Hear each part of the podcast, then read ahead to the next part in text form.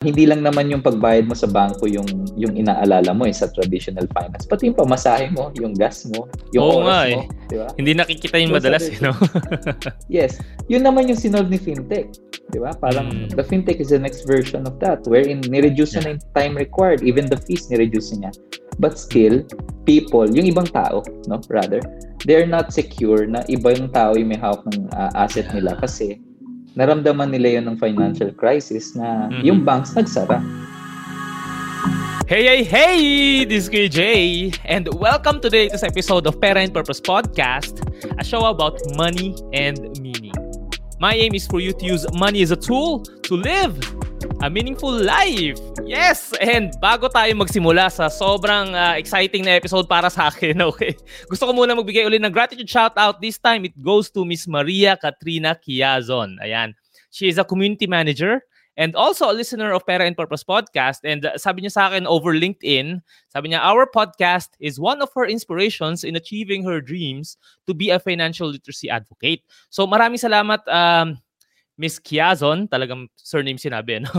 Miss Maria Katrina Kiazon, and you're listening to our podcast. And maganda na nakakatulong siya para maging advocate ka rin ng financial literacy. Bakit? Kasi ako rin, when I was starting my my journey towards financial independence and uh, I'm still there. Hindi pa naman tayo fully 100% na financially independent pero we are getting there. And Finlit has really evolved all throughout these years. Kaya yung mga programs na naging inspiration ko rin in the past has led me to become an advocate myself. Kaya I'm glad na nak- naging inspiration na naging tool itong or naging platform itong uh, Parent Purpose podcast para mas matuto ka about financial literacy. And sana gawa ka rin ng content mo and i-share mo siya. Sabihan mo ako if you already made your content and I will help you promote that. That's a promise. Okay? So, hopefully you can listen to this episode. Okay. Purposeful people. Eto na. Decentralized finance, aka DeFi, is an emerging technology that aims to remove third parties in financial transactions. Napakalaki ng promise itong project na to. And for the last how many years now, eh talaga nag-evolve na siya. And hindi na ito yung basta lang Bitcoin and cryptocurrency. No, no, no. Hindi na ganito yun. Akala ko ganito lang siya before. And that's the reason bakit ang unang book na binasa ko this year is all about DeFi. And uh, di ba last year NFT and we've, we've had our guest talk about NFT and NFT is simply part of it, part of DeFi. That's what I mean. And ang dami kong gusto pang matutunan in this subject. Kaya dinadala ko kayo sa journey na to with me and eto mga conversations na to are the things that you can listen to over and over again para maintindihan nyo itong subject ng, des- ng decentralized finance. And mamaya malaman nyo rin kung bakit sobrang importante nito para sa akin. Ang dami ko pa rin mga tanong, okay? Ano ba talaga? Paano ba ito nag-work? Ano yung nagagawa ng DeFi? Ano yung sinusolve niya? And ang Bitcoin ba is decentralized finance? Or kung ano mang cryptocurrency man yan. Okay? Kaya sa episode na to, nagdala tayo ng sobrang uh, experienced na guest. Dahil he is a civil engineer by profession, a crypto investor, an entrepreneur, and the CEO of Tetrix Network, an omni-chain blockchain network that aims to bridge and solve present blockchain limitations.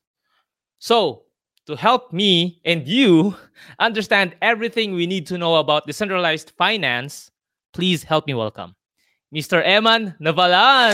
Yun. Hello, bro, bro, bro. Maraming salamat for being in my uh, podcast. And hindi lang pala ito yung podcast ko. This is a podcast of everyone who wants to learn more about personal finance and live a purposeful life. So, bro, maraming maraming salamat for being here. Kamusta ka naman? Thank you din.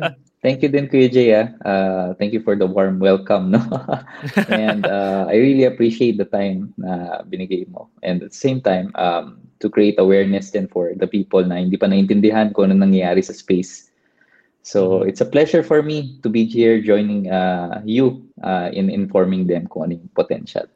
Thank yes, you. and ex- excited na ako sa pag-uusapan natin. And ba, bago kami magsimula guys, no, si si Bro Eman, siya yung lagi kong pinagtatanungan about uh, crypto, about uh, DeFi, about yung mga projects na nagsusulputan, kung ito bang ito bang project na to is potential na crypto scam or what. So siya yon Siya yung isa sa mga experts at pinagtatanungan ko na kapag nagpost ako sa Facebook na something related to DeFi, sa kanya ako kumukuha ng kaalaman at karunungan. Okay? So mabuti na pakinggan nyo itong pag-uusapan namin. So bro, um, lagi ko sinisimulan yung episode with a question why eh. So, dito sa episode natin about DeFi, why is it or why should people care about decentralized finance? And why now? Why, why not tomorrow or what? All right. So yung DeFi is actually a branch or uh, a product no ng uh, blockchain. So uh, de- decentralized finance or DeFi is actually uh, a method of decentralizing lang yung financial systems natin existing ngayon. So let's say ano yun eh, uh, anything under finance is actually uh, or can be a product sa DeFi. Uh, ang limitation lang yan is actually depende sa blockchain mo no? Mm, and uh, the existing technologies also. So aside from that, syempre meron ding ibang mga issues like yung regulations, 'di ba? Syempre um those are the things that go hand in hand kasi pagka walang regulation, yung trust na nahihirapan tayong establish yun. Mm-hmm. And yung blockchain naman kasi it's a system in itself wherein um, dapat trustless siya. Meaning okay. to say um, hindi mo na dapat uh, isipin pa kung pagkakatiwalaan mo yung system o yung mm-hmm. network na gumagawa ng ng paraan for you to transact. So, ayun, uh, I would say na DeFi kasi is another option. For mm-hmm. now, it's another option. It's not really um, entirely uh, a new trend na doon na tayo pupunta habang buhay kasi tulad nga ng sinabi ko, there's regulations eh. So yes. with regulation comes uh, mass adoption. Mm, diba? So exactly. yung gumagamit nito right now are uh, really enthusiasts or yung mga naniniwala sa system na, na binibigay mm-hmm. ng uh, blockchain. I so, see. yeah. Oh, and uh, napaka nung binabasa ko rin tong book na na, na about uh, DeFi, talaga nakita ko na okay, ang dami na pala nagbago all throughout these years na hindi lang siya limited into cryptocurrency and mainly hindi lang siya about Bitcoin. Uh, akala ko noon when parang ang tawag nga sa akin I can label I can label myself as a crypto boomer yun yung parang term sa ano eh na ang alam ko lang is about uh, crypto uh, about black ay sorry about Bitcoin.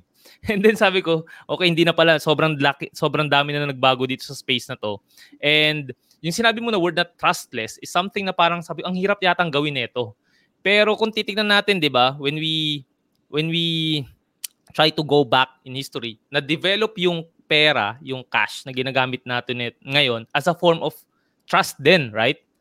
So talaga nag-evolve na ang nag-evolve na ang finance. And itong cash system na ginagawa natin through notes, ganyan-ganyan, is a part of traditional finance. And right now, as we are speaking, majority of our transactions, financial transactions, eh, nagre-revolve dun sa traditional finance, aka TradFi. Ayan. So, ngayon, may, may mga ilang follow-up questions ako about this. So, ano, ano ba ang pinagkaiba nitong traditional finance versus meron pang sumingit which is yung fintech where, wherein merong finance and then technology involved versus DeFi. So, ano yung similarities and differences nilang tatlo, if ever?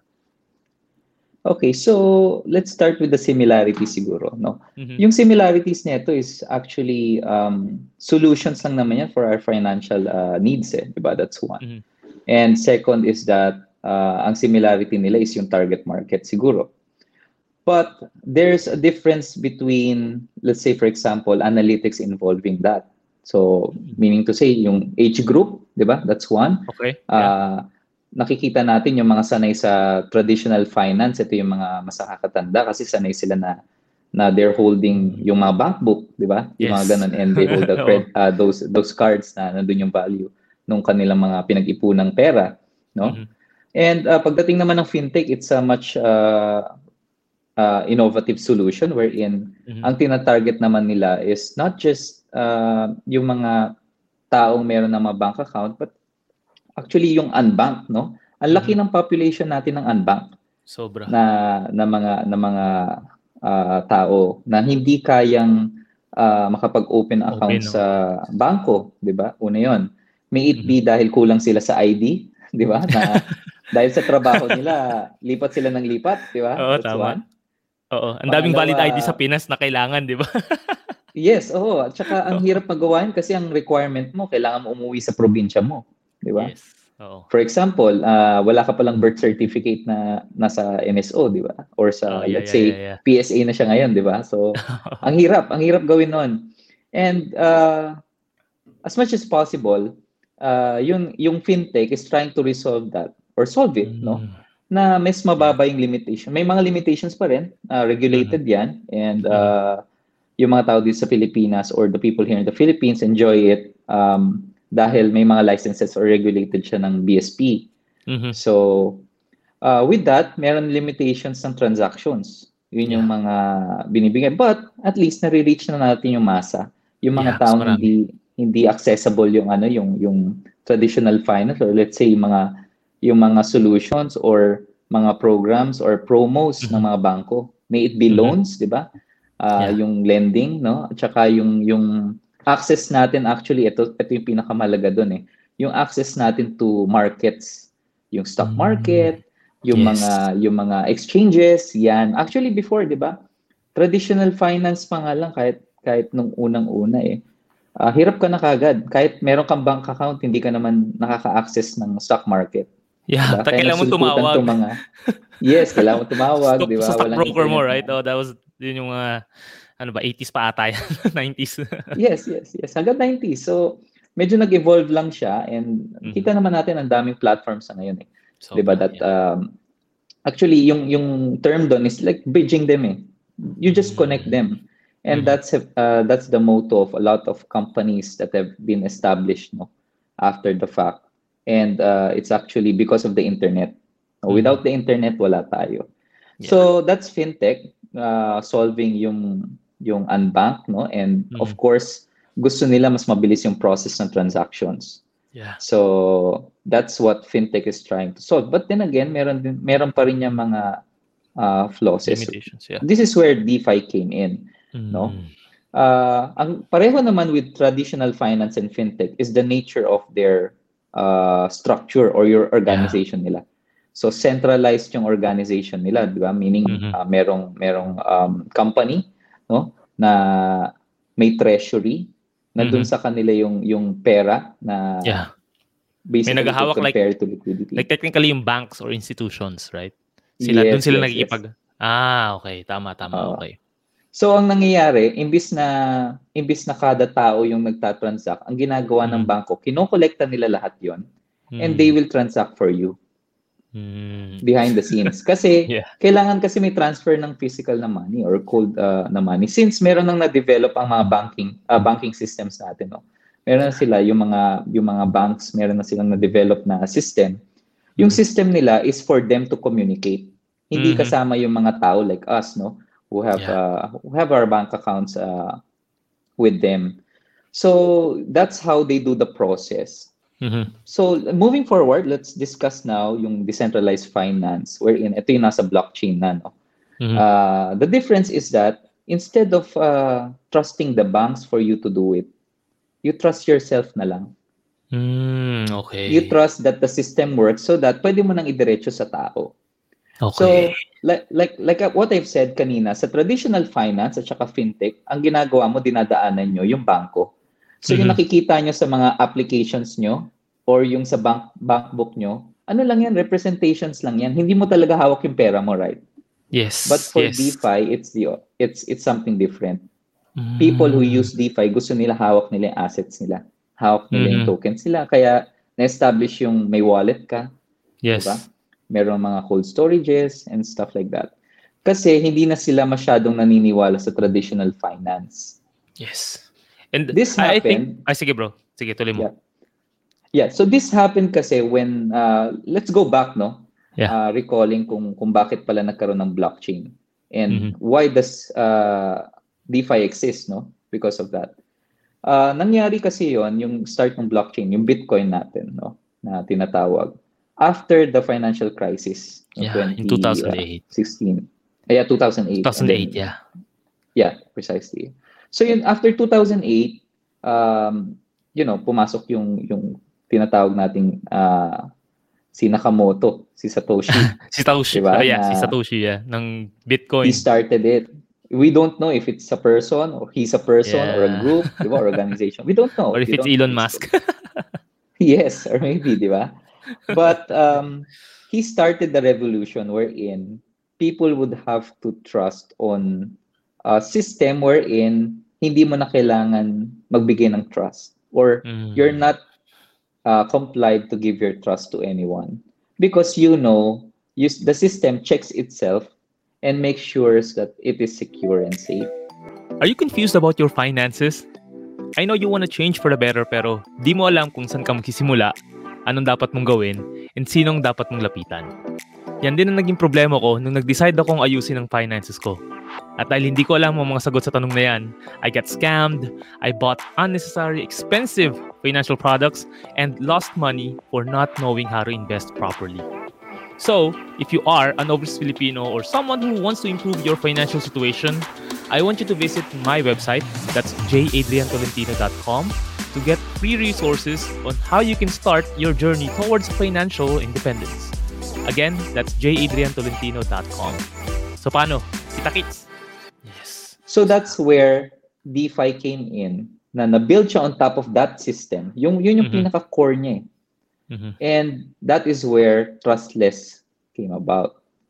So now, ang nangyayari dito sa DeFi is that you're going to transact, no? Uh, syempre, uh, with your free will. And Mhm. you wouldn't uh, you wouldn't need someone else or a middleman or let's say an institution if it's a bank to Mhm. hold the transaction for you or transact for you or mediate Exactly. for you. So that reduces a lot of things. 'Di ba? Una dun yung oras, no? Mhm. Hindi mo na kailangan pumunta sa bangko, pila ka sa bangko and then transact there, then Yeah. ide-deposit mo, 'di ba? Second is the fees involved. No? Ah, hindi lang naman yung pagbayad mo sa bangko yung yung inaalala mo eh, sa traditional finance, pati yung pamasahe mo, yung gas mo, yung Oo nga oras eh. mo, 'di ba? Hindi nakikita yun Those madalas, you know? Yes. Yun naman yung sinolve ni FinTech. Di ba? Parang Mm. the FinTech is the next version of that wherein nireduce Yeah. na yung time required. Even the fees nireduce niya. But still, people, yung ibang tao, no, rather, they're not secure na iba yung tao yung may hawak ng uh, asset Yeah. nila kasi naramdaman nila yun ng financial crisis na Mhm. yung banks nagsara. Yes. And ito pa bro, just to comment on that no kasi um of course I've I've I've, I've experienced working in the in the industry, in the financial service industry and I've always uh, said this in the past sa sa episode ko and sometimes sa mga post ko regarding mga mga fees. Sobrang hindi ako huge fan ng mga management fees na unnecessary fees and I want the investors to maximize their gains kasi at the end of the day Okay? Pag nagbigay ka ng pera sa mga institutions like this, ang unang binabayaran dito would be the fund managers, the admin, the, all of their costs, regardless kung kumita o hindi ang fund nila or what. Silang unang babayaran. So, ang laging ang gusto kong nangyayari sana in the future is that yung mga investors na may hawak ng pera nila would have that power na mag-invest sa mga bagay na gusto nila sa pinagkakatiwalaan nila na na funds uh, or what. And at the same time, it should not cost them so much. Ibig sabihin is yung fees should not be beyond 1% at the very least. Kaya lang kasi right now sa traditional finance is talagang I would say na kumikita muna ang the house always wins. Eh, siguro yun, yun, yun yung statement na yun, di ba? Sila muna. Isipin mo, nag, may credit card ka, di ba? Nag, nag-loan ka or gumaskas ka. May 3% na agad silang kikitain out of that. And ano ang inflation rate right now? It's at 4.5 to 5%. So, konti, parang, I mean, hindi, hindi, hindi, and then yung interest na binibigay ng banks is way below than what it should be. It's less than 1%, di ba? So, ako, pa, baka narinig yun na yung, nafe-feel nyo na yung emotions ko dito, sa conversation na to and bakit gusto ko sanang matutunan pa ng bawat tao na makikinig nito kung ano yung halaga ng decentralized finance. And I wanna go move forward dito sa ating conversation, bro, no? Kasi we've, we're talking about na yung some of the problems na ano natin, parang personal na hinaing natin about TradFi, right? And ano ba sa tingin mo pa yung mga problems na pwedeng isolve ng DeFi? Yan. All right. So DeFi as it is right now no with uh, with limited regulations, meaning to say onti pa lang regulations natin uh, sa DeFi kasi hindi talaga yung jurisdiction that's one eh, 'di ba? Yeah.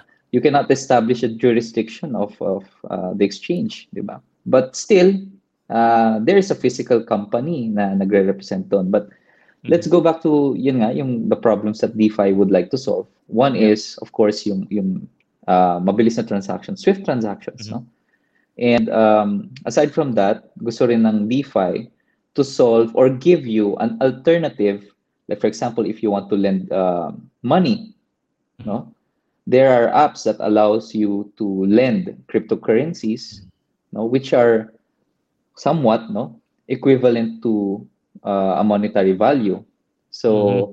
This can can come in through uh, stable coins na tinatawag or yeah. yung mga coins na nakapeg uh, to a fiat currency or yeah. uh, meron na kasi mga bago those are pegged naman sa uh, established cryptocurrencies like for example sa Ethereum, uh, Bitcoin yan. Mm-hmm. So may pegging sila na mm-hmm. medyo I would say the prices would not fluctuate. Kasi yun yung mm-hmm. unang problema natin eh uh, in the DeFi space and with the those new cases no uh, use cases yan ng uh, ng DeFi uh, na magagamit natin to to actually promote more yung mga services nagiging madali mm-hmm. so aside from that uh, some of the problems na sinosolve nito is that you don't need to one of which is uh, questionable no you don't need to identify yourself karamihan mm-hmm. ng mga applications dito pwede kang anonymous user no mm-hmm. uh, when you open or uh, set up your own account you're anonymous pwede ka magpakilala di ba if you want to those are the things that um, sometimes people para sa kanila yung privacy is also important important yes di ba And this is something na alam natin, di ba? With uh, with what's going on around, yung privacy natin is actually mm. uh, at risk sa lahat yeah. ng mga existing na na platforms na pinagagamitan natin nito. Or even uh, initially kung sakaling we are trying to open accounts in in the uh, in traditional finance and in fintech mm-hmm. companies, no? nire-require tayong ibigay yung mga information. So sometimes, some people would see na parang sobra to. Like okay. for example, they ask you for magkano ba kinikita mo?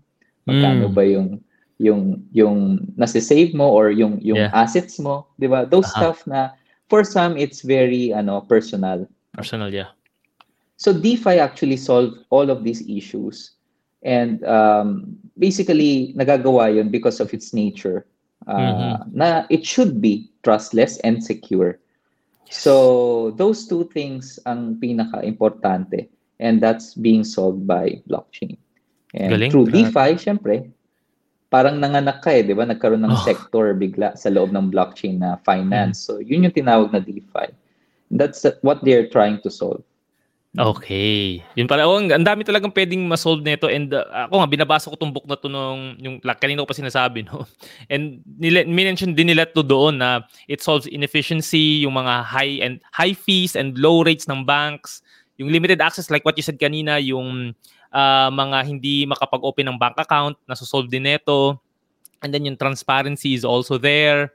And lalo na yung centralized control. And uh, lastly is yung interoperability which is kahit saan pwede mo siyang uh, magmagamit and mas mabilis versus a wire transfer that might take three days sa sa banks, right? May mga ganong uh, transactions pa rin na nangyayari right now. And kanina pa natin pinag-usapan nitong blockchain and uh, kung ano ng mga mga topics na to. Pero give, can you give us an overview ano ba tong anong ano yung um, importance ng blockchain dito sa DeFi and uh, bakit kailangan natin siya maintindihan?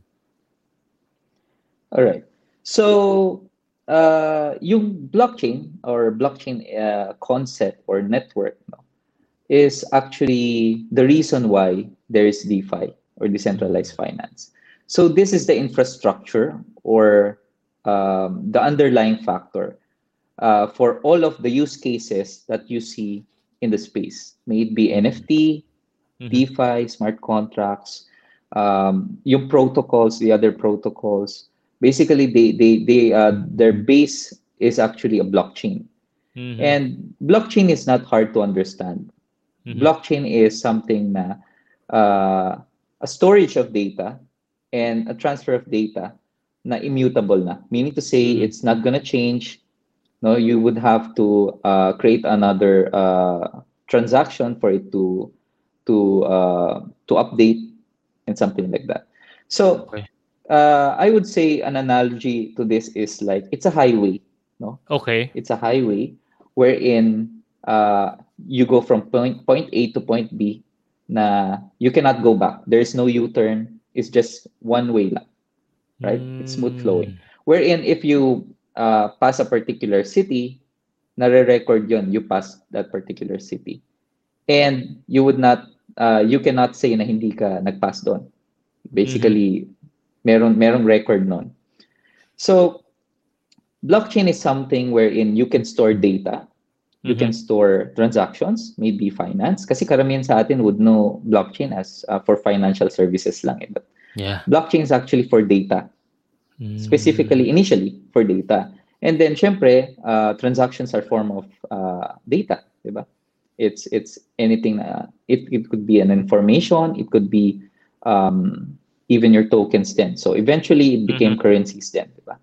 Okay. So okay. it started from there, wherein every time you create a new transaction, yung previous mong transaction is locked and set, uh, kept safe, wherein hindi na yun pwedeng baguhin. So you have this what you call a, a storage of that uh, block na nadidistribute to other um, peers mo in a mm-hmm. decentralized manner. So blockchain and decentralization are two different things. Hmm. Blockchain is the block of information wherein meron yung mga mga codes, no? Series of code na tinatawag natin are the protocol, no? In itself. Wherein nandun yung nagsispecify yung if if this is a transaction, then ganito. Okay, may ganun so code. it specifies okay. very specific um, uh, parameters wherein mm-hmm. doon ka nag-ooperate. Okay? So pwede mong sabihin doon na, okay, you're going to transact this to this at yung limitation mo lang is this. So mm-hmm. that the the blockchain checks on that and makes sure it is secure before it becomes another block. So, okay. yung chain naman doon, kaya it's called blockchain, there's this link between blocks wherein nandun yung uh, nandun yung validation or checking mm-hmm, mm-hmm. Uh, of that information before it becomes final. So once mm-hmm. it becomes final, it becomes another block na naman na isi-save na naman yon ng system. Okay. Okay. So yung decentralized part naman dito is that those systems, syempre may failure pa rin yan eh. What if it's stored in a particular server, for example? Mm-hmm. Uh, tulad, tulad ng mga bangko natin, may mga specific servers yan na mm-hmm. uh, that's why we call them centralized kasi yung servers nila nasa isang lugar lang o, o kaya mm-hmm. dalawang lugar lang. But they solve particular transactions lang. Meaning to say, pag nasira yon yung isang server na yun, wala na. Tapos na. Diba? Okay. Or mahack mm. yun, nahack na. So, dito sa blockchain, yung information na nasa blockchain that's that's flowing, binibigyan ng kopya yung ibang mga peers. No? Mm. Meaning to say, uh, yung mga taong nagpa-participate sa mm-hmm. blockchain mo, these are also computers na ibang tao yung may hawak na wala silang capability to to hack or kung meron man it doesn't uh, it doesn't come easy no mm-hmm. Is uh, is having that same particular data mm-hmm. kumbaga yung block na yun na nagawa na nagawa natin na punong-puno ng mga transactions yeah, okay. may kopya rin sila na to so Para i-validate. in any case yes, para i-validate. At the same time, kung sakali man mag-fail yung system mo or mag uh, mag-down yung server mo, sila yung mag-feed ng information back. Sila yung magsisend, mm. okay, dito yung, ito yung previous block mo, ito yung right information na sinave mo sa amin previously. Okay. Or we have copies of that transaction para kung sakali man na-compromise yung isang server, masasabi namin mali yan. Mm, ito yung okay. talagang tamang data. So that's where uh, trustless comes in again. Yeah, na oo, kasi maraming kung ganun paling sistema, oo, marami nagche-check, marami nagva-validate, maraming maraming parameters no na tinitingnan mm. uh, to make sure na tama yung transaction. Hindi mo na kailangan magtiwala dun sa taong padadalhan mo. Ah, uh, rather yung yung sistema na padadalhan mo. Kasi you trust on what it does, no? Uh, tiwala ka na mapupunta yun doon sa tao or kung sa context ng kalsada, no? Tiwala ka makakapunta ka sa point B. Okay. Na hindi ka hindi ka umaalis sa dinadaanan mo. So that's what uh, blockchain really does, no. Uh, it's it's uh, somewhat uh, a way for you to make sure that transactions are done correctly, mm-hmm. and it assures you that your transaction will push through and to the right person or to the right organization or party. Kung sino man yung end, end uh, user nun. Or okay. kung sino man yung ka-transact mo.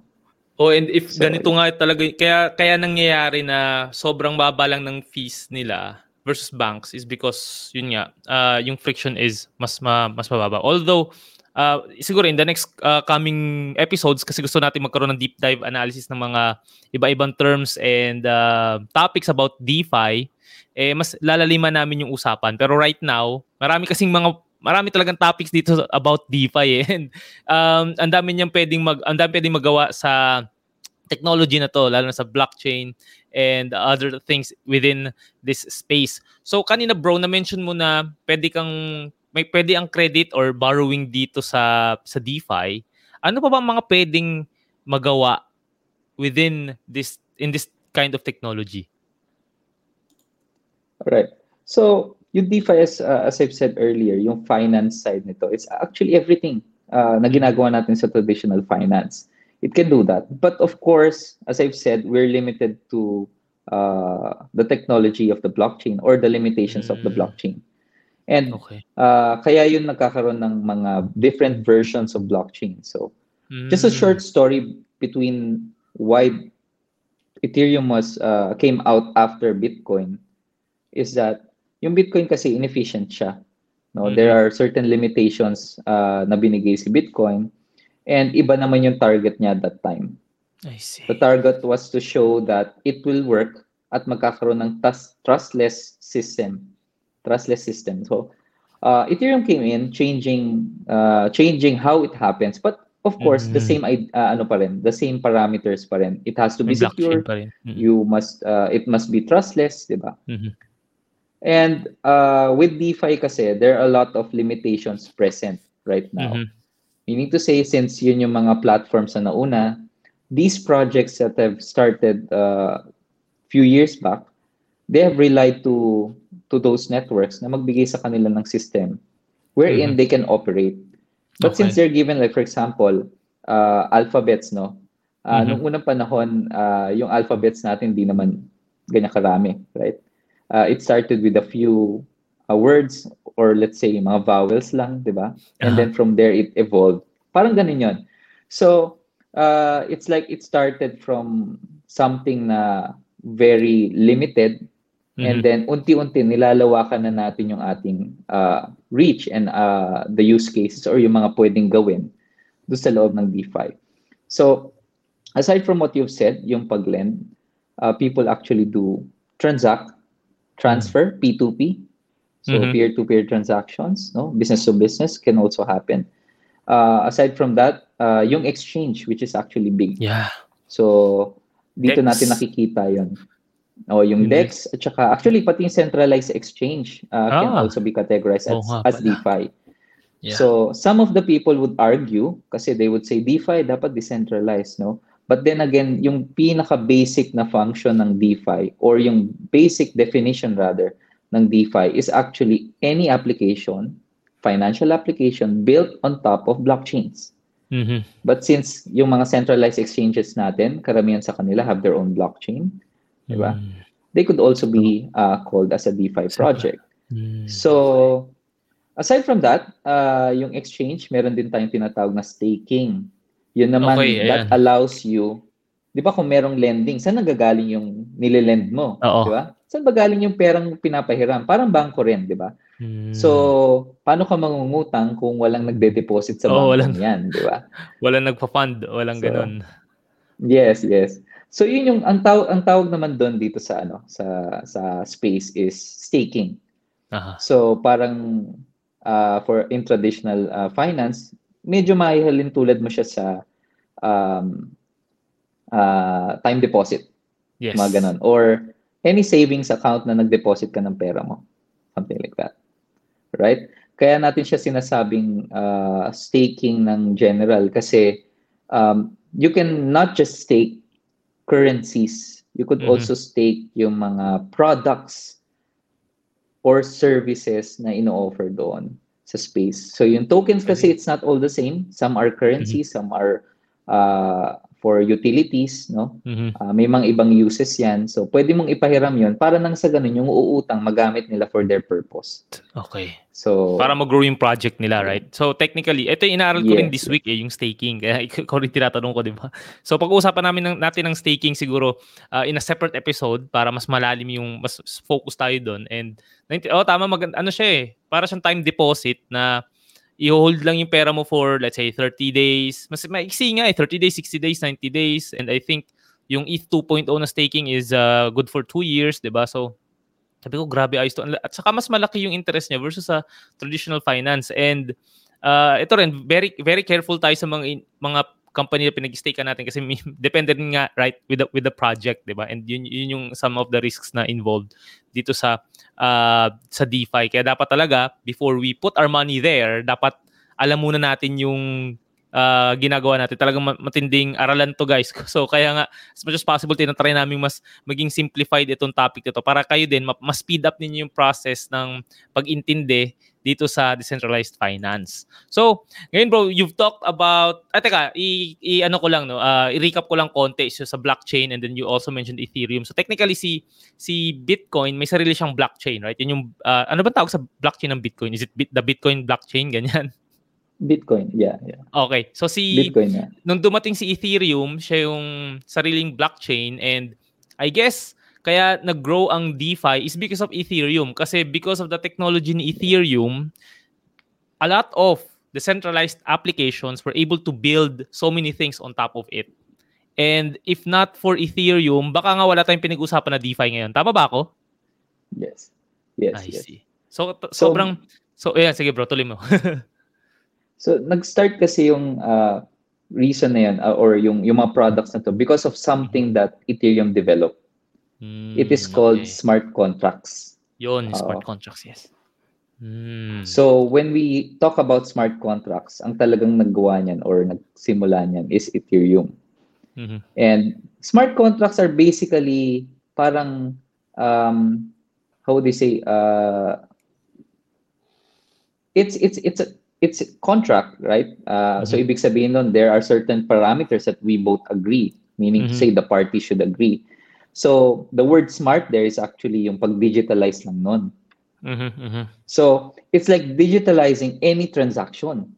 Hmm, okay. It allows you to do that. So, smart contract is actually a series of codes. Parang yung mga tech savvy doon ang nakakaintindi on how it's coded. But mga developers. these yeah. are actually codes lang. Oo. Mm, These are algorithms wherein nakaspecify dito yung eksaktong gagawin mo. At saka Okay. yung, yung ah, resulta ng gagawin mo. Mm. So, uh, it's it's completely blank, pero yun yung logic behind it, no? It can go from one sector to another. Meaning to Mhm, say, mhm. pwedeng finance nga lang yan, 'di ba? May parameters tayo sa finance kung ano paano tayo magtatransact. Sino ba pipirma, ganon, 'di ba? So, yung mga yon, ini-establish yon ng smart contract na hindi mo na Mm. kailangan ng mga physical copies ng ng bangko, for example, for DeFi, 'di ba? That you have to create uh, you have to have your uh, signature on it, 'di ba? Mm. Wala na. It, it they use a different type of uh, uh, uh, of uh, logic wherein uh, the same logic rather but a different type of method wherein mahahalin tulad natin yung pareho uh, pareho sila or they have their Okay. similarities. So grabe, ang da- ang dami pa ang dami pang mga components na itong DeFi no. Parang na- na-discuss natin siya habang nagkukwentuhan. Na-mention na dito si blockchain and then na-mention mo na si smart contract. Tapos andito pa nga yung sa listahan ko eh, si Oracle. Ano ba tong si Oracle? Anong purpose niya sa DeFi? All right. So si Oracle as a whole um, ano yan eh, yun yung mga handshake no Uh, if Mm. uh, we could do yung layman term niyan basically would be a handshake wherein doon tayo nagko-connect Mm. Uh, so if you have an application na ginawa mo na DeFi, uh, it's not actually DeFi unless nakakonect yan sa blockchain, Mhm. right? So you can cre- create an application na walang network, pwedeng centralized yan. It could look like a fintech or it could look like a traditional finance. Pero Okay. once na kinonect mo yung mga yan into blockchain, automatically it becomes DeFi. Mm. So you wouldn't you wouldn't think about ano na yung mga different use cases ng DeFi dahil as I've said anything that you connect to the blockchain is considered decentralized Mm. Not really entirely, eh, but most of it is decentralized. So for finance specifically, we're talking about DeFi. Uh, lahat ng i-connect mo sa sa blockchain na ginagamit nyo sa traditional finance can be considered a DeFi project. And nangyayari lang yan because of the oracles or yung APIs or handshakes, no? Where they connect. Kasi these are parang, like for example, parang may lingwahe to eh. Si blockchain, may sariling language yan, no? Na pag doon ka nagko-converse, for example, tayo, we, we, we talk in uh, Filipino or English, uh, we can understand each other. So the blockchain has its own language. It Mhm. could be English, it could be uh, Filipino. But uh, the other projects could have a different language, right? Mm. But in order for them to connect, they must have something in common. I see. Let's say uh, a translated version of their language could be one, diba? so that they can understand each other. So this is what oracles provide. They provide mhm. these tools Mhm. that we can use for us to connect to the blockchain space. So so technically, parang ang dum- dumadating uh, so translator si Oracle, pero hindi siya middleman, right? You could say that they they serve their purpose uh, as a middleman, but what they Mm. do is just connect the two of you. And Okay. usually, yung mga blockchain networks have this. They create their own oracles or Mm. I see. APIs. So uh, so we call. So no? hindi, hindi sila pwedeng Where- mawala dun sa sa DeFi. Part talaga siya si Oracle. Yes, for you to connect, kailangan kasi Mm. yon. Uh, and uh, there are a lot of different oracles or APIs or handshakes or methods to connect. But we can we can say that they are the connection, no? Mm. Uh, sila yung mismong uh, dot kung saan nagko-connect yung dalawa. I see. Grabe, yung pala yun.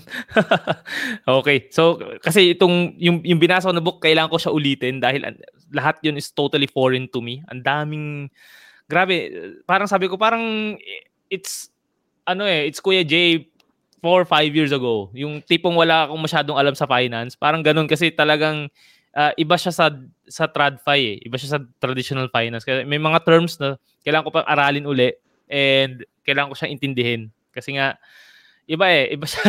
Sorry. So para pa ulit-ulit ako and yun yun eh. And gusto ko rin sana malaman is um, para maintindihan ng audience yung difference ng let's say itong cryptocurrency na to versus dun sa tokens. Isa pa yun eh, right? So paano mo isi-simplify itong mga uh, gantong terms sa DeFi? Ayan. All right. So we can categorize this into two uh, major uh, uh, cryptocurrencies. no? One is yung token. The other one could be a coin. Let's call it Mm. coin. Uh, yun yung yun yung sikat na term doon. eh. Uh, coins are actually uh, in itself uh, pegged to currencies. No, maybe stable coins. Yan yung mga yung mga tokens natin. But something that represents uh, a value in fiat. Mhm. Okay? But for a token, these are actually with utility. Meaning to say, see. pagka uh, you own this, the network actually needs these token, uh, tokens to participate uh, in in whatever transactions there is coming and passing through them. Meaning to say, if uh, without the tokens, no, they cannot do uh, or go about the blockchain process. Meaning to say, kailangan ma-establish yung trust, kailangan maging secure. Without the tokens, you cannot do it. Kahit may blockchain ka, you cannot do it. I see. Why? Uh, some people would ask, kasi ito yung kino-collateral nila, Mm. di ba? So without collaterals, you cannot you cannot establish na ano ka, na safe ka, That's Mhm, one. Tama. I see. di ba? So Token. these are few things that makes network secure. And at the same time, marami pang uses yan. Like for example, Mhm. when they transact, it also serves sometimes at, as a, a gateway currency in between transactions. Wherein, kung sakaling dumaan sa yung transaction, like for example, for NFTs, no? Karamihan yan is built on top of uh, Ethereum. You would need Ethereum na token. It's a Mhm. requirement. Why? Because this is something na alam nila. Everybody agrees its trust uh, about its trust and its use na importante yung token na to. If they're going to use a different coin na hindi naman kilala, people will not agree na parang this is something uh, of value. Yeah, work. tama. So transactions won't happen. So that's Mm. why uh, it was categorized into two things. And coin is something na kung kailangan mo ng uh, value na stable that does not fluctuate kasi alam naman Mm. natin that cryptocurrencies really fluctuate in price. You you use the you use coins no rather than Mm. tokens. Okay. So, yun yung dalawa. Kaya marami nagsulputan na stable na stable coin. So, okay, pag sinabing cryptocurrency, dalawang klase yan. It's either a coin or a token. Token is utility, coin is yung parang ano ano yung coins, parang isa yung siya yung pinaka basis of trust tama ba? Or yung currency siya. Ah, siya Yes, yung it's it's it's Mm. backed usually by a currency and usually ang use niya is for financial services. yon. Doon siya. Okay. And kaya ang mga ni-stake is yung tokens, hindi coins. Is it? Uh yes, uh kasi it, it could be both. Uh, Ah, sometimes kasi mga both. coins pinapahiram to eh. Like for example, uh if you see an exchange no, a centralized exchange, meron diyang uh, pwede kang umutang ng ng USDT for you to Mhm. to uh to trade, 'di ba? Mhm. So doon ang gagaling yung staking. Pag nag-stake ka ng Okay, USDT yes, or USDC, yun yung mga sikat, no? Um, nagagamit yun ng mga taong gustong umutang para makapag-trade sa market. Okay. Ah, gets ko Oo. na. Yung pala yun. Galing. Yung pala. Uh, Grabe. So, sorry, dami kong mga tanong, no, guys. So, baka nabobore na kayo dyan, pero wala eh. Nakikinig kayo sa amin. So, kung gusto nyo maintindihan itong mga ganitong conversation, talagang you really have to ask yung mga questions na talagang hindi mo main, di mo- tala- hirap na hirap kang intindihin na topics. And sige, bro, uh, we've been talking about uh, so many things na and you mentioned about projects dito sa sa DeFi. So, and uh, ano ba mga projects right now ang dapat nating bigyang pansin? Ayan. Alright, I would uh, for new ano ah, new um, uh, people coming in or participants para sa crypto space, no. I would recommend uh, you guys to check yung mga top uh, let's say top 10 projects out there and uh, for de- decentralized exchange, no, I would recommend you to choose uh, Uniswap, SushiSwap or Pancake Pancake Swap, no. Okay. Yung mga yon or let's say yung Avalanche, uh, a, Mm. uh, yung a, uh, Av, no? Uh, and projects alike. But uh, be extra cautious when dealing with decentralized exchanges, no? Mhm. Compared to centralized exchange. So yung mga centralized exchange natin like Binance, Huobi, Gate.io, KuCoin, uh, Coinbase, di ba? Yung mga Mhm. yan. Um, the difference lang naman dyan is that they hold the tokens for you. Para silang banko pa rin. Mm. But they are built on top of blockchain technology. So, kahit pa paano, may security nang involved there, no? Mhm. But then again, if you're not uh, really familiar pa with the space, no? Uh, look into projects na, for example, ang una naman papasukin ng mga tao is exchanges eh. I want to buy a Yeah. token, gusto ko tumaas yung presyo niyan. Pagka tumaas yung presyo, benta ko, di ba? Yeah. Um, yan yung yan yung iniisip kagad ng tao joining uh, uh, blockchain or let's say uh, the crypto world, di ba? Mm. Na okay, ano kasi yung iba diyan times 100, times 1,000, times 2,000, di ba? So, uh, you would hear a lot of enticing uh, projects or let's say uh, enticing deals, but Yeah. be extra cautious uh, about projects. Uh, deal with uh, projects na matagal na nandyan. Una, Mhm. di ba? Uh, and those are, for DEX, I would say go for SushiSwap, Uniswap, Mhm. uh, AAP, no? Or um, uh, yung isa is uh, yung PancakeSwap, di ba? For centralized exchanges, ang dami niyan, no? Ang kagandahan lang sa centralized exchanges is they would require you for KYC Mhm. no Ah, para maging open for for the next ano um next levels of uh, transactions or meron sila kasi mga ano eh mga nakalock na unless Mhm. mag KYC ka no hindi mo pwedeng gawin. Kasi it's also for your security. So yeah uh, those are the projects that we have to uh, keep in mind and impor- uh, important projects wherein you guys would participate no? And yeah yun.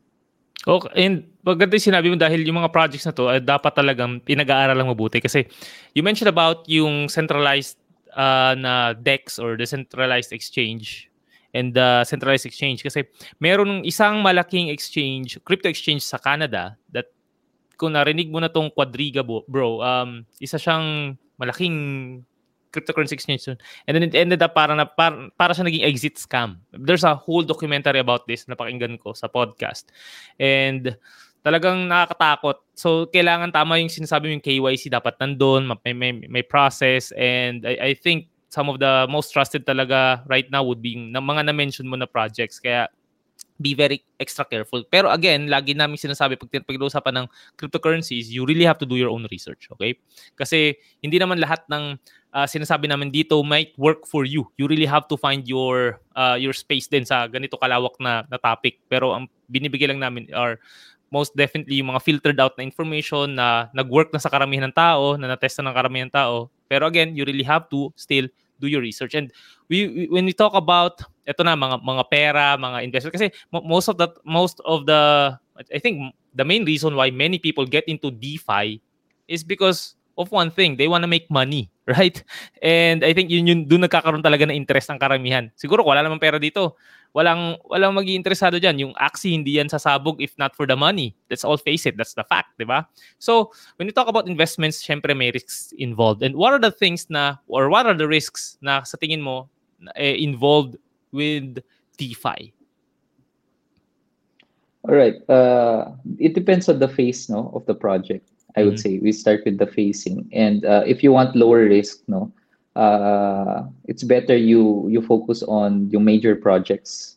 Mm. So um, like for example, kaya yung iba when they start cryptocurrency, they would buy Ethereum, Bitcoin, 'di ba? Uh, one way kasi uh, for you to protect yourself is to make sure na credible yung yung uh, platform. Meaning mm-hmm. to say the application itself, no? Second is that you have to make sure that the company is secure, 'di ba? Kasi those are things na na you would want na na safe ka makakatulog at night. Even though they, they are using blockchain technology it doesn't uh, change the fact that you can still lose money. Yes. because you're, what you're dealing here is uh, trading assets or tra- trading value. Uh, and marami tayong kailangan i-consider doon. So mm-hmm. aside from those uh, mentioned i would say that uh, you always have to look into the face of the project kung starting pa lang to, of course, it's a uh, really high risk. So with that, yung, yung, yung transaction mo, you could lower yung ano mo, yung yung bibilin mo or the amount of money that you will have to spend no uh, doon sa pagbili mo if you're really interested in the project, di ba? Mm-hmm. Kasi a lot of a lot of projects uh, out there would really give you a very good presentation. Eh. Yes. But then you wouldn't know ano pala to, scam. Like for example, sa NFTs, no? Yeah, uh, the risk involved in DeFi is the same as the risk involved sa NFTs. Mm. Because basically they're in the same space. Yes. Right? So, pag sumisikat kasi yung isang aspeto ng ng ng uh, blockchain or cryptocurrency, no? Uh, a lot of scammers try to penetrate it kasi alam nila may pera din doon. Eh. And a lot of people napapaniwala sila because they believe in stories na sinasabi ng iba mm. na uy kumita ako ng ano times 100 times uh, 1,000 times 10, di ba? Yeah, Those are so really life-changing ano uh, gains eh, di ba? Mm-hmm. But before for it to happen kasi you would have to risk a lot. Totoo. Diba? They were able to do that because they risked a lot. And that's money na pwede o maaring mawala Mm. So you have to know first and foremost ano yung risk tolerance mo. I heard exactly. I hear this a lot from a lot of uh, uh, influencers out there uh, preaching or teaching us how to uh, to trade, no? Not just in cryptocurrency or uh, sa traditional uh, markets, but in forex as well. Pati sa buhay natin, no? Uh, when we transact uh, our businesses, ganyan, di ba? You have to first know what is your risk tolerance That's mm-hmm. one. Ito bang perang to, kailangan ko ba to uh, in the next few months, days, mm-hmm. uh, years, no? You have to know that first. And second, yes. you have to make sure that uh, with the risk that you're okay with, eh, hindi ka magkakasakit. Later yeah. on, realizing na scam pala siya. Yeah. Or uh, think of it na parang utang na hindi na mababayaran. Mm-hmm, Ganyan. Mm-hmm, so you have to you have to first prepare yourself before in, uh, engaging in cryptocurrencies. So wag kayong wag kay, yun tulad ng sinabi mo, always do your own research, 'di ba? We're not giving anything here na financial advice. Kasi Yeah. you would have to make that for yourself. Mm, that's so true. And yun nga, at the end of the day, your money is your responsibility. Okay, you, you can't blame it on a podcast na napakinggan mo or what. We're just here to raise awareness and all. And ang ano nga lang talaga is, uh, kailangan lang ng ganitong klase na awareness para nga makaiwas ka sa scam. As much as possible yun yun eh. Kasi majority of the scammers right now, eh talagang nagpe-penetrate sa DeFi. Ang dami na for like how many weeks pa lang, ang dami ko na na-uncover na scams na related into DeFi, right? And sa'yo rin ako nagtatanong about it. So, now, now that uh, we've discussed, dami natin mag-usapan this hour, ito na yung final question ko, bro, no? Ito talaga yung gusto kong malaman about DeFi. Eh. Sa tingin mo ba, should the entire world go for 100% decentralized finance? Right? For for me, no, uh, I'd like sana Hmm, uh, okay, best case would be it's it's uh, it's possible if it's possible let's let's do it na DeFi no Mhm. but then we would have to understand yun yung personal thoughts ko eh but then again Mm-hmm. coming here giving you uh, an insight na much broader um, I would say this goes hand in hand with regulations that's one Hmm, the entire wor- world cannot go 100% DeFi for as long as uh, regulations stop them or prevent them in doing so. That's one. Second is I would say it's really too early Mhm. uh, for DeFi and all the projects. That's why um, parang nag, nagkakaroon ng exploratory ano pa rin eh. Uh, how do you say research or uh, I Mm. would say um, ine-explore pa to yung space na to uh, ng ng mga markets and looking into what fits the system uh, ano ba yung mga services na pwede na ilagay sa Mhm. DeFi Yeah. di ba? Because of the limitations of the technology. So let's go Yeah, back there, eh. di ba? Babalik tayo dun eh. Oo Why are we not able to do this? So one is regulations. Two, Mhm. it's the limitation of the technology. I see. Totoo. And Right. kailangan So natin ng regulations pa rin, things- right? Mm. Yes, yes. Those two things. Um, regulations coming first talaga. Because Yeah, without totoo. that, you know, uh, marami na, um, ano yan eh, snowball effect or let's say domino Mm. effect na yan. No? Yeah. na yung uh, yung yung masses hindi magtitiwala, 'di ba? Everything everything will not work. So that uh, with those two, uh, yung iba kasi would would seem very small no, for Mhm. reason kung bakit we we have to go 100% DeFi. But um, aside from those kasi, uh, if those two things no are not uh, not there or let's say na-solve na natin lahat ng ito, both the blockchain and the regulations are there, no? 100% DeFi, I think, is attainable. And this will be done, of course, uh, ng institutions na meron din tayo. The banking Mm. institutions na nandyan na, they would also go and upgrade, no? So, I would say, this is not going to be something na would change kung sino man yung kausap nyo, but rather the system, no? Within uh, that's being changed na it favors now more the people Yes. instead of um, the middlemen, the institutions who profit, really profit uh, Mhm. So much from these transactions. Kasi imagine, di ba, um, honestly speaking, alam naman natin na yun nga, sinabi mo nga, pag nag-deposit ka ng, one, ah, ng, ng pera sa bangko, wala pang 1% yung kinikita. Wala pa. Yeah. Di ba? Ano yung, ano, yung ginag, ano yung pinagagamitan nila ng pera mo? Di ba? Mm. You wouldn't Oo. know ilan yung percent ng kinita nila. Di ba? Yes. But through DeFi, it would change because once you lend your money, you would know exactly magkano ba yung makukuha mo at magkano usually yung potential na kinikita naman nila. Mm. Kasi sobrang open niya nga. Those no? other And- things na related to that, malaki yung impact kasi for the people, eh. for users like us. No? Exactly. And at the end of the day, yung banks are still businesses eh, na kailangan nilang kumita ng pera. And sila muna dapat kumita. Precisely. Well, I'm not saying na banks are bad ha. We need banks. Ako, may mga bank accounts ako sa iba-ibang uh, institutions. Pero again, uh, siguro nga, with all the evolution of the technology, it's about time that we uncover new things that will benefit us. Kasi, like yun nga uh, magka, ano lang interest ng banks? Ano lang kinikita ng mga institutions? And ang ang inflation is always going up and up and up. And right now ang sweldo mo ba ay pataas din ng pataas. Syempre hindi rin right? And a lot of a lot of opportunities are are ano ba nagsulputan na from left to right. And even dito sa DeFi space there's a lot of opportunities there for you to grow your your money into uh, look for look, look into digital assets okay So I'm a conservative kind of investor and I still look at um, DeFi or cryptocurrency or anything involved in decentralized finance as a risky investment. Kaya nga, as, as, as much as possible, di ba, ilagay niyo lang pera na uh, you can really, uh, ayoko sabihin na you afford to lose kasi technically ayaw natin mawala ng pera. Yung something na you're comfortable na uh, gamitin as a way to learn etong space na to. Okay? And siguro kung mag 100% DeFi tayo, hindi ko alam. I think we still need yung traditional finance to help us with the uh, with the other regular stuff that we've been doing. Siguro baka babaan lang nila yung fees nila. I hope so. Ganun yung mangyari, right?